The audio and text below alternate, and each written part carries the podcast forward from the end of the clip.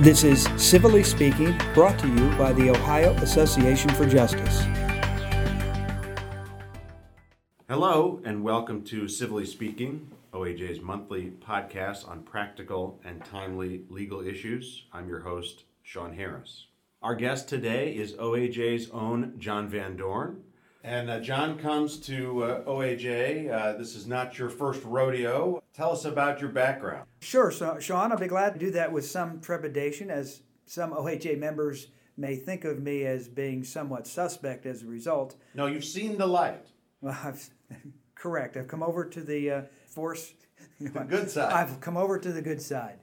In the course of my career, I have represented retailers. I have represented the Ohio State Medical Association. I have represented a major financial institution and a consumer finance company, uh, and all of that before I arrived at the Ohio Association for Justice. John has been heading up our lobbying efforts down at the State House for many years, and John's here today to give us an update on the current state of the Ohio General Assembly. John, welcome to Civilly Speaking. Thank you, Sean. So let's start very broadly. where, where do we stand with the current General Assembly? Well, the General Assembly convened in January, and their first order of business this year is to pass the biennial state budget. That is the budget that takes the state, uh, lasts the state for two years, this year and next. And they have a lot of numbers to consider. It appears that the Ohio economy, at least, is experiencing a bit of a downturn, so the revenue that is projected to be available to spend is down somewhat for previous years, which means they are not in the enviable position of spending more money. They'll have to find ways to reduce the amount they spend on things like schools, prisons, and Medicaid. And of course, Medicaid, which is one of the largest components of the state budget, is complicated by what's happening at the federal level. And when we talk about the budget, that's a massively complicated piece of legislation. We're talking thousands of pages. Correct. Our members will be pleased to know that I have perused all 3,550 pages of the state budget to ensure that there are no substantive changes in state law that impact your practice or your clients.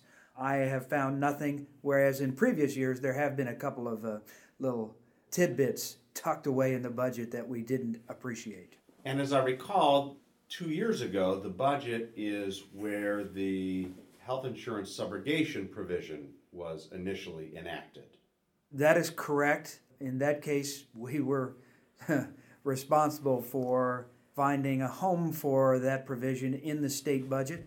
That was the uh, provision that enacts pro rata subrogation, a provision that OAJ members strongly support it because it benefits their clients.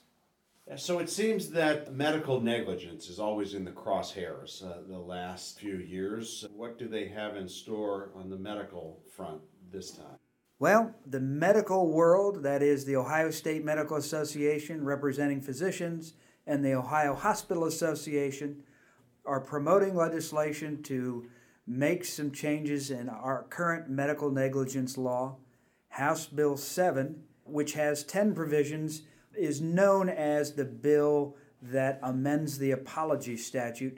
It would amend our current apology statute by making a doctor's statement that to the patient or the patient's family that the injury was their fault, they made an error, make that inadmissible in a court of law if there is a subsequent medical negligence claim. We, of course, oppose that. This is making an exception to admissions against interest that would apply exclusively to physicians. They would be the only ones to have such an exception under the law. Remember, Ohio is not a no fault state. In order to prove negligence in Ohio, you have to establish that it was the uh, tortfeasor's fault. They are essentially trying to establish here that they get an exception from that rule. We're battling that at the moment, would like to see it removed from the legislation altogether. Sean, there are other reasons why OAJ members who do not practice medical negligence should be paying close attention to this legislation, and that is because this bill would create a new provision. Let's refer to it as Robinson on steroids. Our listeners are, are familiar with the Robinson issues about allowing evidence of discounts or negotiated rates in as evidence in personal injury claims, in addition to the amount that is billed. This legislation would say that the amount that is billed is inadmissible.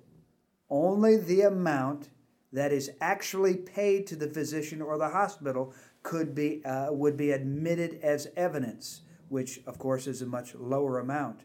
It's not clear, but it's likely that this same provision would apply to all personal injury claims. Therefore, all OAJ members who practice personal injury should be paying a close attention. A couple of other issues this legislation would uh, abrogate loss of chance claims. Those are claims where a person's chance of survival is estimated to be less than 51%.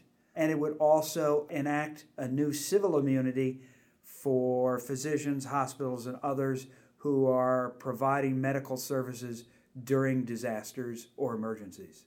You know, John, this the the Robinson on steroids issue is fascinating and terrifying at the same time. Not that they have to, you know, base any of these proposals in reality or, or rational uh, basis, but does the medical community have an explanation or a reason why why they think it's good policy to ignore what they themselves claim to be the reasonable value when they send a bill for purposes of a lawsuit. Of course, and their argument, which I have to admit has some appeal, is that to, and they refer to the amount that is billed as phantom damages. Those aren't the amount that you actually suffered because the amount that it is necessary to make the injured party whole is the amount that was actually paid. That is the amount that transpired or changed hands. So, why should we be discussing these quote unquote phantom damages that never actually occurred? Of course, I mean, they fail to take into account, you know, a, a lot of other factors like, I mean, evidence about what are truly reasonable charges for medical care that doctors themselves would insist that what they bill is the reasonable amount and what they're paid, the negotiated or discounted reimbursement is not fair and is not reasonable for their services. John, tell us about uh, what's going on in the area of workplace discrimination. I gather that the current uh, makeup of the General Assembly is not happy with the current state of the law. This is a le- piece of legislation that has been proposed on and off for more than a decade. This has been a priority for the Ohio Chamber of Commerce and the business community in, as a, in total. What they're trying to do is to roll back, water down some of Ohio's existing in, uh, anti discrimination laws in the area of employment. This legislation, House Bill 2, would be a major overhaul of the law that provides protection for religious employees, veterans, individuals with disabilities, women, minorities, and older workers in the workplace. Let me give you an example. A Christian who wants to pray during his lunch break would be protected under Ohio's current law if his manager or supervisor discriminated against him uh, under this bill, that supervisor would have immunity and would not would no longer be liable for his actions against that devout employee. In addition, I mean, this bill has been offered without any evidence that there are problems. There's no complaint that Ohio's laws are causing Ohio's businesses to suffer in any way. They're not having any trouble finding people to volunteer to be promoted to manager or supervisor. And, and finally, let me point out the irony that the same proponents that argue that what this legislation would do would be to bring Ohio's laws in line with federal law, these same proponents generally argue that Ohio should not conform with federal law, that Ohio should be seeking its own level to establish laws, and the, uh, the the feds should go their own direction. And is is OAJ the only one uh, on the opposite side of this bill, or do we have anybody helping? Sean, I'm very pleased to say that in this case, OAJ is part of a large coalition that's been assembled and led by the Ohio Employment Lawyers Association. OAJ past president Fred Gittes, who is the longtime chair of the OELA Legislative Committee, is at the forefront of opposing this legislation and has surrounded us with a number of groups, including Equality Ohio, Disability Rights Ohio, the Center for Disability Empowerment, the Ohio AFL CIO, teachers groups, the National Multiple Sclerosis Society. It's an impressive array of groups that are raising questions and doubts about the need for this legislation. And do you have a sense for what the likelihood of passage of this bill? This legislation is probably going to pass. Given the current makeup of the General Assembly, where lawmakers generally support initiatives brought to them by the, the business community, it's highly likely that this is going to pass in some form or another. So, our mission, if we can't kill the bill, will be to try to water it down and amend it substantially. Speaking of uh, business relations, workers' comp is always a hot topic down at the General Assembly. What do they have in store on the workers' comp front? The Bureau of Workers' Comp and the Industrial Commission have to pass their biennial budgets separately from the state budget. So there is a workers' comp budget bill, House Bill 27, and there is an Industrial Commission budget bill, House Bill 28. Both of those bills have been introduced and are pending. We have, of course, reviewed those. OAJ's workers' comp section reviewed those bills closely, and we found only one item in the workers' comp budget bill that is a concern. That provision would allow the Bureau to dismiss thousands of C92 applications. C92 applications are made for permanent partial disability claims. The problem here is that after you file an application, an injured worker is required then to undergo a medical exam. The Bureau represents that there are thousands, some 20,000, uh, who have failed to show up for their medical exam despite repeated efforts by the Bureau to notify them that they need to go to this exam. The Bureau says that they, of these 20,000 uh, uh, applications that are just sitting dormant in suspense, their average age is about 10 years and the Bureau would like to dispose of these by dismissing the applications.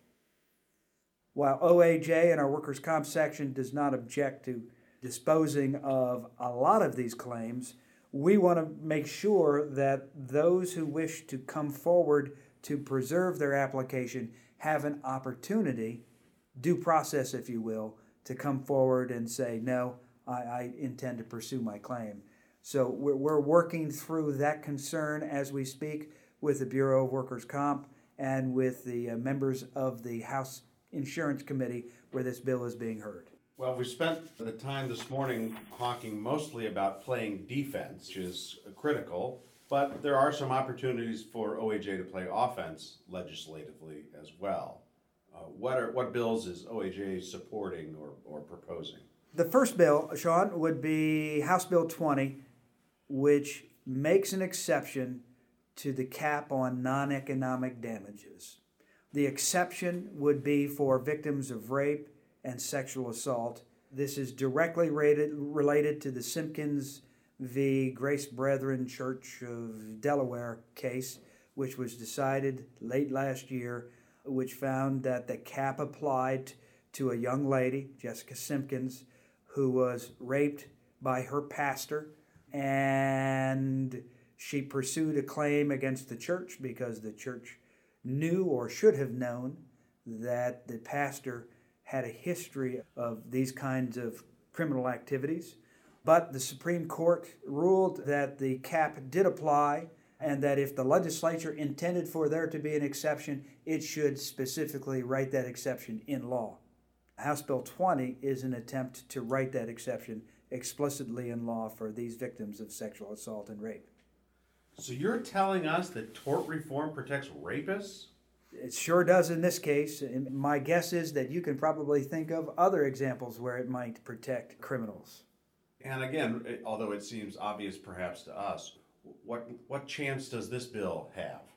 Sorry to report, the chances of this, this legislation passing are slim, although it seems very obvious to us that th- this cries out for a solution.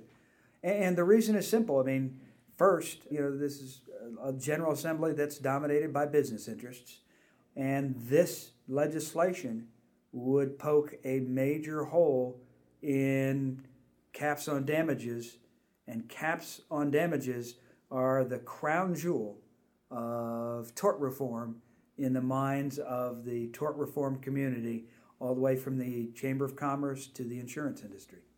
John, I understand that uh, in the area of business litigation, specifically small businesses who find inaccuracies on their credit report, there is the possibility of some positive legislation in that regard.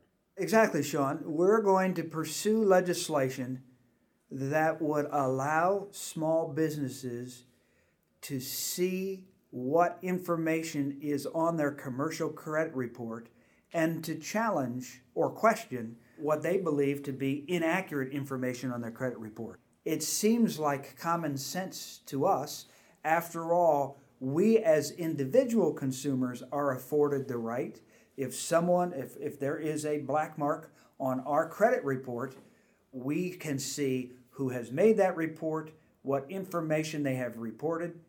Did I miss some payments on a bill? And if I believe that information is inaccurate, I did make those payments on that bill, then we can challenge it. And, and, and if we can establish that the information is accurate, it can be corrected and our credit report cleaned up. The same rights, that same privilege to know what has been reported and to challenge inaccurate information is not available to the small business operating out there whose very livelihoods are dependent in many cases on their credit rating. That's commercial credit rating will in many cases determine what it costs you to borrow money, which is the lifeblood of small business, or whether you get any you know any uh, loans, small business loans at all. So, with the uh, the help of some of OAJ's members who have re- represented small businesses, we're going to be pursuing legislation to force commercial credit reporting agencies, Dun and Bradstreet, dominate this market. We're going to force them to make available to small businesses information about negative reports and give them the small businesses the opportunity to challenge that information. And John, what do we know about? I know immunity tends to be handed out by uh, handed out like candy by the legislature these days, but I gather that uh, immunity in regards to climbing walls has a, a chance for some change. Well, we hope so, Sean. For the benefit of everyone there, you should know that at the very end of 2016, there was a civil immunity for the operators of climbing walls added to unrelated legislation at the very last instant before this unrelated legislation passed the General Assembly. It did not have a hearing, there was no opportunity for OAJ to object. Unfortunately, it passed. And what it says essentially is that if there is an equipment failure at a climbing wall facility, that the operator cannot be found liable for injuries caused by that equipment failure. Now, stop and think about this for a moment. What that means is if you send your children to a climbing wall, as you know, they are suspended by a rope hanging from a bracket at the top of the wall. It's hooked to a harness that goes around their waist so that if they come loose from the wall, they don't fall 15 feet awkwardly and hurt themselves. A member of their staff holding the other end of the rope grabs it, and they are suspended and lowered slowly and safely then to the ground. However, in some cases, it's possible that that bracket could snap, could be that the rope breaks, whatever it is, your child, instead of being suspended, could fall awkwardly, break their neck, and be severely injured as a result. Right now, you have no recourse, according to Ohio law. We're trying to change that with legislation this time around, and, and, and with any luck, try to get some hearings held so we can correct these. I mean, this this inequity, this this aberration that just doesn't deserve to be in law. And I imagine that when the bill was initially passed, there was horror stories of small business, uh, climbing wall businesses just being sued out of existence. Well, actually, there was no testimony, so nobody had to come in and say, What? This is a terrible thing. This was done under cover of darkness. It, it, it had to do with an unrelated issue. A powerful operator of climbing walls did not, being did not like being regulated by the Ohio Department of Agriculture, would prefer to be regulated by the Department of Commerce, where the level of regulation would be significantly relaxed. And in addition, then this clever climbing wall operator added immunity language at the same time that they were shifting regulation from agriculture to commerce. Very clever. Nobody saw it. I've spoken with a number of legislators who agree that it is outrageous. They're very concerned that there is going to be an injury and no recourse. Let's see if we can get it fixed. John Van Doorn, thanks very much for joining us here on Civilly Speaking. Thank you, Sean. It was my pleasure, and thank you all for listening.